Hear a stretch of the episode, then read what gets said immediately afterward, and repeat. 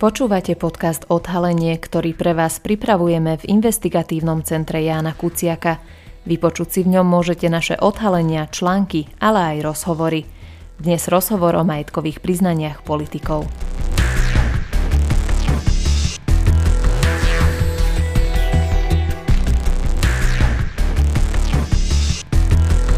Niekdajší vysoko postavený smerák Viktor Stromček si prenajímal dom na francúzskom Azúrovom pobreží. Zistili sme, že bývalý štátny tajomník ministerstva dopravy celý prenájom dohodol, no nakoniec do nájomného vzťahu vstúpila neznáma firma z Bratislavy. Prenajatá nehnuteľnosť sa v majetkovom priznaní vtedy ešte štátneho tajomníka neobjavila, pretože to zákon o majetkových priznaniach v tom čase ešte od politikov nevyžadoval. Ako veľmi bol a je ešte stále zákon deravý? Je vôbec možné na základe majetkových priznaní zistiť, čo všetko vlastnia a užívajú verejní funkcionári? Moje meno je Karinko Jevári Šojmoš a o téme sa budem rozprávať s advokátkou Mariannou Leontiev, ktorá spolupracuje s nadáciou Zastavme korupciu.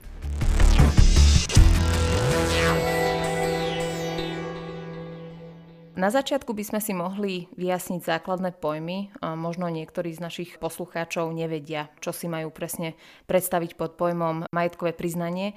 Ako teda vyzerá majetkové priznanie politikov momentálne a ako vyzerá takýto dokument?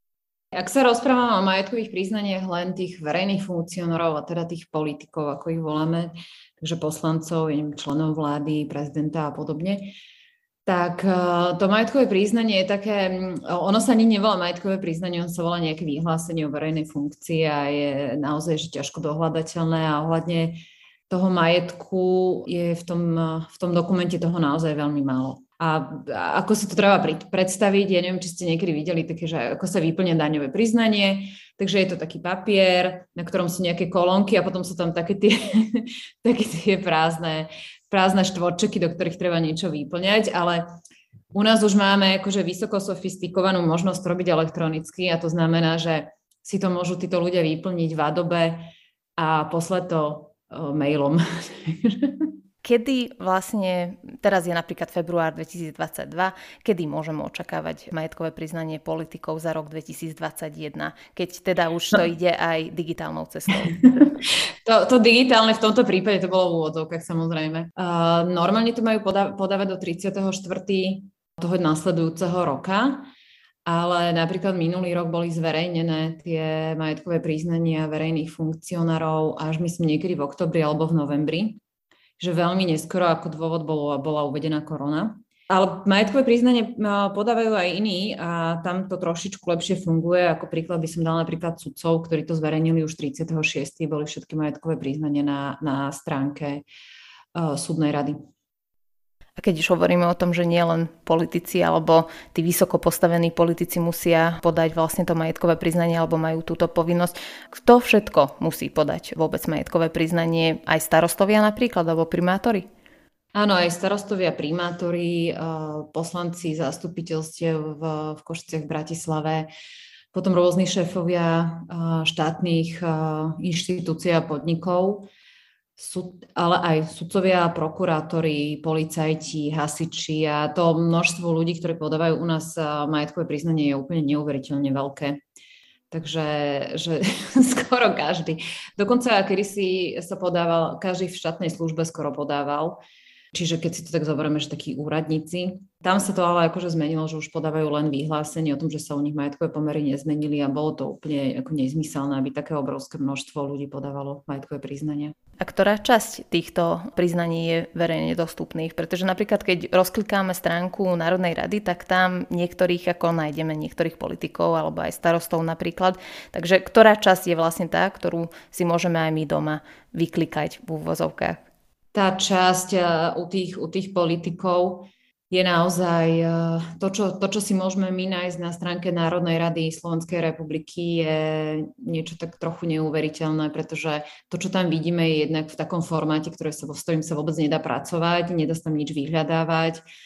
To je jeden problém. Druhý problém je, že to, čo tam vidíme, to okrem nehnuteľnosti vlastne nemá skoro žiadnu výpovednú hodnotu, lebo ja neviem, napríklad Zuzany Čaputovej tam vidíme, že má automobil Ford z roku, ja neviem, vymyslím si 2015 a To je napríklad ohľadne nehnuteľnosti, ktoré vlastní nad určitý limit všetko a my ani nevieme, akú značku toho auta Ford vlastní. A o, o hodnote už vôbec to, to nemá žiadnu výpovednú hodnotu. To, čo tam vidíme, akú hodnotu má nejaká nehnuteľnosť, akú hodnotu má hnuteľnosť a podobne, čiže veci, ktoré sú naozaj zásadné, my vôbec nevidíme. Čo v princípe by nebol až taký problém, že tá verejná kontrola je na takejto nízkej úrovni, keby tie majetkové priznania boli naozaj kontrolované nejakou nezávislou inštitúciou. My by sme to v princípe nemuseli ani vidieť, keby sme mali istotu, že to niekto poriadne skontroluje keď už hovoríme o tej kontrole, jedna vec je, je to, že čo je obrazne povedané na tom papieri, ale ako vyzerá reálne tá kontrola týchto informácií. Môžeme hovoriť o efektívnej kontrole, alebo existuje na to nejaký akože zvláštny orgán, ktorý by kontroloval len tieto priznania?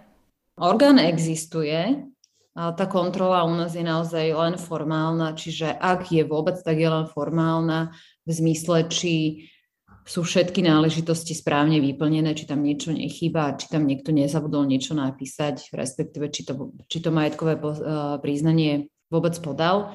Pár rokov dozadu dokonca pri tých zastupiteľstvách eh, lokálnych, tak tam sa majetkové priznania za zavlepené v obálke dávali do trezora a ani sa neotvárali, čiže tá kontrola nebola že vôbec žiadna.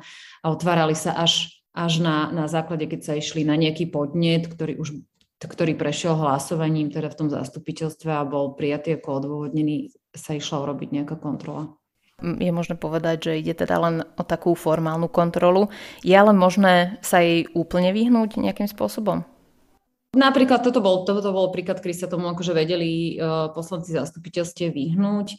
Čo sa týka Národnej rady, kde spadajú ako keby tí, tie najvyššie pozície, tí verejní funkcionári, tak tam sa tej formálnej kontrole úplne vyhnúť nevedia, ale naozaj tá kontrola je len formálna, čiže tá nehovorí nič o tom, aké sú majetkové pomery toho verejného funkcionára.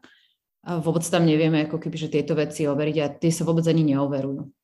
Okrem toho samozrejme, že, že ak už príde nejaký podnet na tú Národnú radu napríklad, tak ešte o tom rozhoduje, o tom, či sa začne vôbec konanie, či sa začne nejaké reálne, reálne konanie voči tomu povinnému subjektu, teda tomu, kto to podanie, majetkové podanie podal, tak rozhoduje o tom politický orgán, ktorý je, ktorý je zložený presne rovnako, ako je zastúpenie v Národnej rade.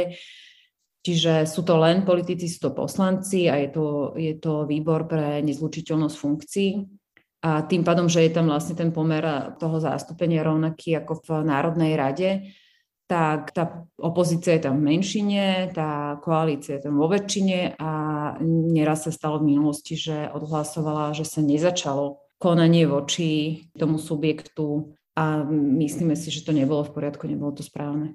Je to vôbec vhodné, že o týchto veciach eh, rozhodujú vlastne politici a de facto politikov alebo respektíve ich majetkové priznanie kontrolujú sami politici. Určite to vhodné nie je. To je jedna z tých, z tých vecí, ktoré sa snažíme zmeniť. S nadáciou Zastavme korupciu. My by sme veľmi uh, chceli napodobniť francúzsky model, kde je vysoká autorita pre transparentnosť vo verejnom živote, orgán, ktorý bol zriadený tiež po korupčných škandáloch vo Francúzsku a nefunguje dlho, nie je to nejaká inštitúcia, ktorá by tam mala nejaký historický celý background, ona funguje, neviem, 6-7 rokov a získala si naozaj e, dobrú reputáciu, funguje veľmi dobre a je to nezávislá inštitúcia, ktorá kontroluje okrem lobbingu a konfliktu záujmov a revolving door majetkové priznania. Tých majetkových priznaní sa vo Francúzsku nepodáva toľko ako u nás, ale táto inštitúcia sa jej podarilo e, získať si reputáciu nielen medzi občanmi Francúzska, ktorí jej dôverujú, ale aj medzi tými povinnými subjektami, ktoré podávajú majetkové priznanie, lebo je veľmi taká proklientská, povinnosti tým ľuďom pripomína, asistuje im pri tom, dáva im k tomu úplne, že, že telefonickú, osobnú, digitálnu, rôznu asistenciu, kde, on, kde im uľahčujú uh, vysporiadať sa teda tým majetkovým priznaním tak, aby bolo podané v poriadku. A vlastne tá kontrola, ktorá tam následne prebieha, je, je naozaj nezávislá. My keď sme sa boli pozrieť na tom úrade, tak my sme ho ani nevedeli nájsť, lebo nemal, nemal ani len tú cedulku. Čiže a boli tam naozaj že také tá, dosť vysoké bezpečnostné opatrenia, dokým sme sa vlastne dostali dnu do toho úradu. A tento úrad má expertov, nielen expertov právnych, expertov prvého kontaktu, ktorí ľuďom pomáhajú, ale aj daniarov, bývalých a normálne niečo ako keby súdnych znalcov u nás. A tá kontrola tam pre, prebieha pri určitom malom počte majetkových príznaní do hĺbky, do takej hĺbky, že sa ide na ohodnotenie nehnuteľností, obchodných podielov a tak ďalej, čo keď si porovnáme u nás, vidíte v majetkovom priznaní, že máte napísané, že obchodný podiel a potom je, napísané, potom je napísané, že 20%, 30%, 50%, neviem koľko percent a to je všetko, čo vy vyčítate z obchodného podielu. U sa neuvádza ani len hodnota toho obchodného podielu.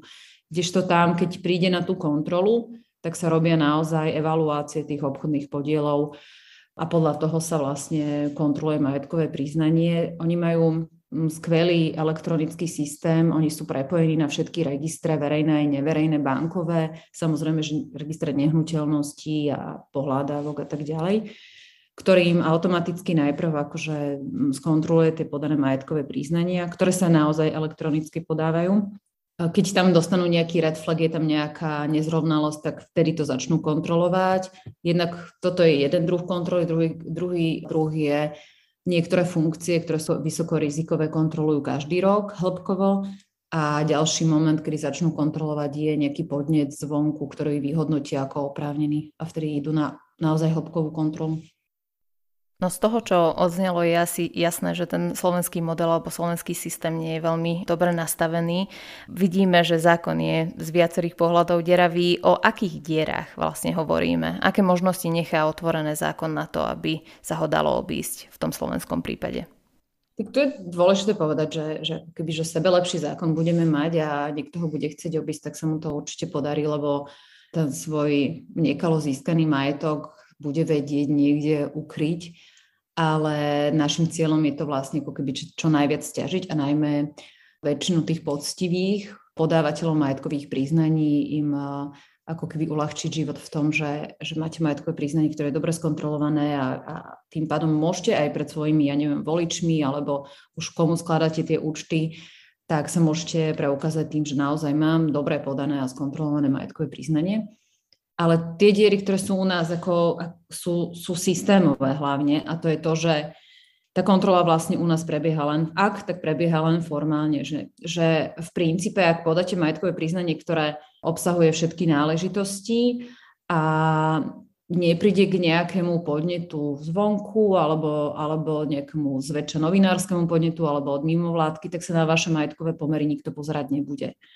Čiže vy sa ani vlastne nemusíte nejakým spôsobom obávať, že by vám na niečo mohol niekto prísť. Čiže že tá, ten základný problém je, že absentuje kontrola a zároveň, že, že u nás tú kontrolu vykonávajú politici, čiže výbor uh, Národnej rady.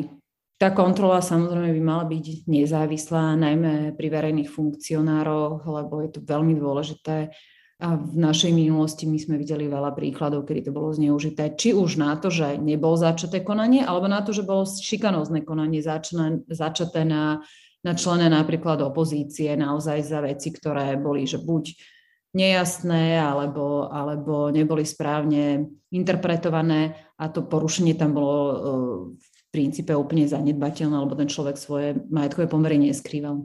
Ďalším takým, takým veľkým problémom, ktorý my máme a sme si aj teraz o ňom rozprávali, je výpovedná hodnota tých majetkových príznaní ako takých a ešte tej časti, ktorá je zverejnená, keďže nemáme kontrolu inštitucionálnu a nezávislú, tak potrebujeme kontrolu verejnú. A na to, aby bola kontrola verejná robená, ktorá, by, ktorá vlastne bude súplovať tie inštitúcie, ktoré to kontrolovať majú, tak na to potrebuje tá verejnosť vidieť nejaké data a to, čo vidíme teraz momentálne na tej stránke Národnej rady Slovenskej republiky je naozaj tak minimálnu výpovednú hodnotu to má, že tým sa veľmi, veľmi ťažko pracuje a tie, tie podnety, ktoré verejnosť dáva, sú naozaj nie na základe toho, čo vidíme na, na tej stránke Národnej rady, ale na základe nejakých iných informácií. A v princípe to, čo sa udeje aj u nás, keď sa zverejnia tie majetkové priznanie na stránke Národnej rady Slovenskej republiky, tak ja to skôr beriem ako takú, takú bulvárnu medializáciu, kto čo má, kto má uh, koľko aut, ale reálna kontrola verejnosti tam na základe týchto údajov ako v podstate akože nie je ani možná. Uh, veľmi dôležité je aj to, aby sa tie údaje ak už ich nejaké máme, aby sa zverejňovali v open data formátoch, s ktorými sa dá normálne pracovať. Možno taká naivná otázka, ale stíhali už vôbec nejakého politika na základe zákona o preukazovaní pôvodu majetku alebo na základe majetkového priznania?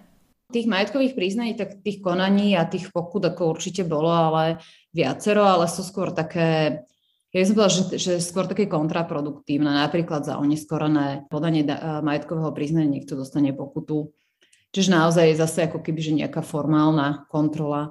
My sme podávali ako nadácie zastavné, zastavme korupciu tiež nejaké podnety a v jednom prípade bola udelená dosť vysoká pokuta, to bola pánovi poslancovi, teraz neviem meno, je to brat eh, Borisa Kolára, neuviedol údaje o spoločnosti, myslím, ktorej bol spoločníkom v Rakúsku a na základe toho bolo začané konanie pred výborom pre nezlučiteľnosť funkcií, ktorému udeli dosť vysokú pokutu. Ale čo sa týka akože nejakých, nejakých zásadných vecí u politikov, ktorí boli dlhodobo na nich médiá aj mimovládky poukazovali, že tam sú veľké nezrovnalosti v ich majetkových priznaniach a v ich eh, majetku, tak eh, vzhľadom na to, že zväčša išlo o politikov, ktorí boli v koalícii vládnúcej v Národnej rade, teda mali väčšinu, tak tam neboli ani začaté konania následne voči ním. Čož je samozrejme ako len dôsledok toho nesprávneho systémového nastavenia tých majetkových príznaní. Čo sa týka toho zákona o preukazovaní pôvodu majetku, ja som sa na to pýtala ľudí, či vedia o niečom, čo by tento zákon v minulosti priniesol, ale bolo mi povedané, že, že nevedia o nikom. Ten aktuálny prípad alebo aktuálny príbeh, kvôli čomu sa dneska bavíme, je vlastne článok ICK, v ktorom sme upozornili na to, akým spôsobom sa bývalý štátny tajomník ministerstva dopravy Viktor Stromček zo Smeru ukryl za neznámú bratislavskú firmu a prenajal si tak dom vo Francúzsku.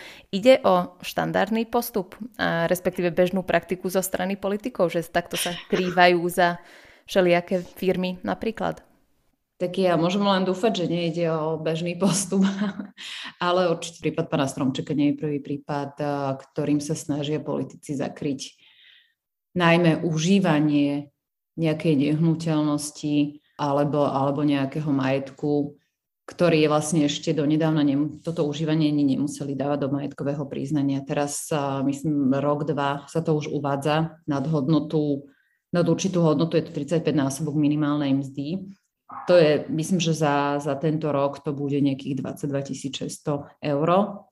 To bola jedna z predmetov tých diskusí a pri tlaku na zmenu majetkových príznaní. Toto bolo jedno z mála, pri ktorých ustúpila aj minulá vláda a toto priniesla do, do zákona, že sa užívanie hnutelných a nehnuteľných vecí nad nejakú hodnotu musí dávať do majetkového príznania, lebo toto bolo veľmi časté, že funkcionári mali prenajaté byty mali, mali, mali rôzne auta od firiem a tak ďalej, a tak ďalej a nikde nikto o tom nevedel, ale médiá to otvárali, čiže to sa teraz dáva do majetkových príznaní. A vy ste to spomenuli, že vlastne v roku 2013 takáto povinnosť ešte nebola, takže vlastne de jure alebo čisto formálne bol takýto postup bývalého štátneho tajomníka v poriadku z právneho hľadiska? Z toho pohľadu, že to neuviedol v majetkovom priznaní, to v poriadku bolo. To, či to bolo v poriadku z iných pohľadov, to to neviem. Myslím si, že minimálne z toho pohľadu snahy zakryť seba ako osobu, ktorá užíva nejaký majetok, na ktorý by som mal preukázať, že na to užívanie mám primeraný príjem, tak z toho pohľadu to v poriadku nie je.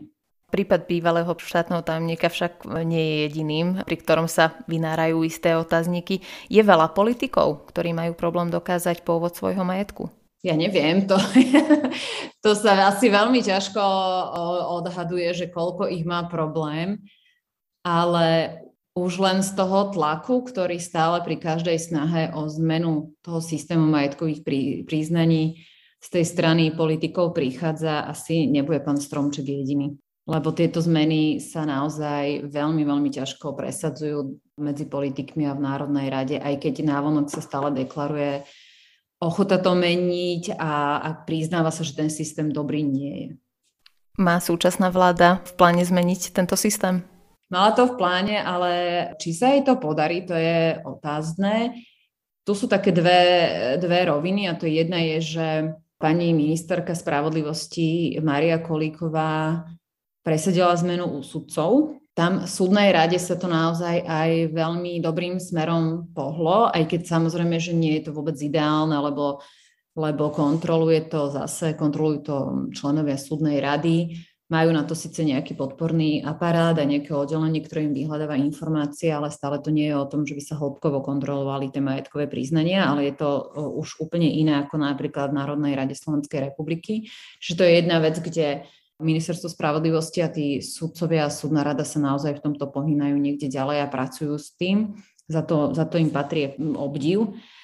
Druhá vec je tá snaha o systémovú zmenu majetkových príznaní a snaha o zriadenie nového úradu je samozrejme, ktorý by to kontroloval podľa toho vzoru francúzského, tak e, tú myšlienku sa nám ako chyby podarilo dostať do vládnych kruhov. Chytil sa jej na pán Vetra, ktorý je predsedom ústavnoprávneho výboru nejakým spôsobom tá iniciatíva funguje, aj bola celkom dobre rozbehnutá. Teraz momentálne nemám dostatok informácií, alebo, alebo skôr mám, mám také pochybnosti o tom, že či to naozaj táto iniciatíva ďalej dobre funguje, ale napríklad myslím, že dva týždne dozadu sa mi dostalo do rúk nový formulár majetkových priznaní ktorý by bol po, oveľa podrobnejší a bolo by to úplne, úplne iné a, a podstatne lepšie, ako je to teraz. Ale tá zmena musí byť ako keby celková systémová, na to si vyžaduje prijatie novely ústavného zákona.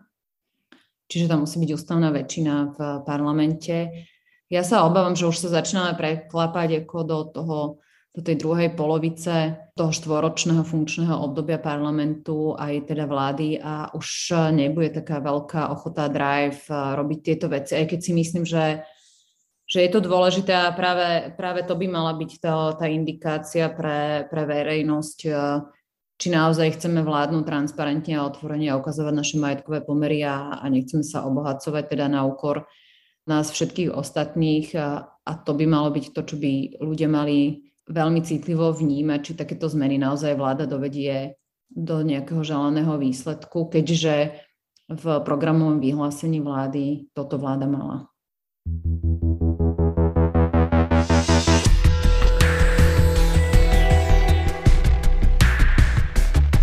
Ďakujeme, že ste si vypočuli podcast Odhalenie investigatívneho centra Jána Kuciaka. Naše články nájdete na webe www.icjk.sk. Akékoľvek nápady, tipy, ale aj pripomienky nám zasielajte na icjk.icjk.sk.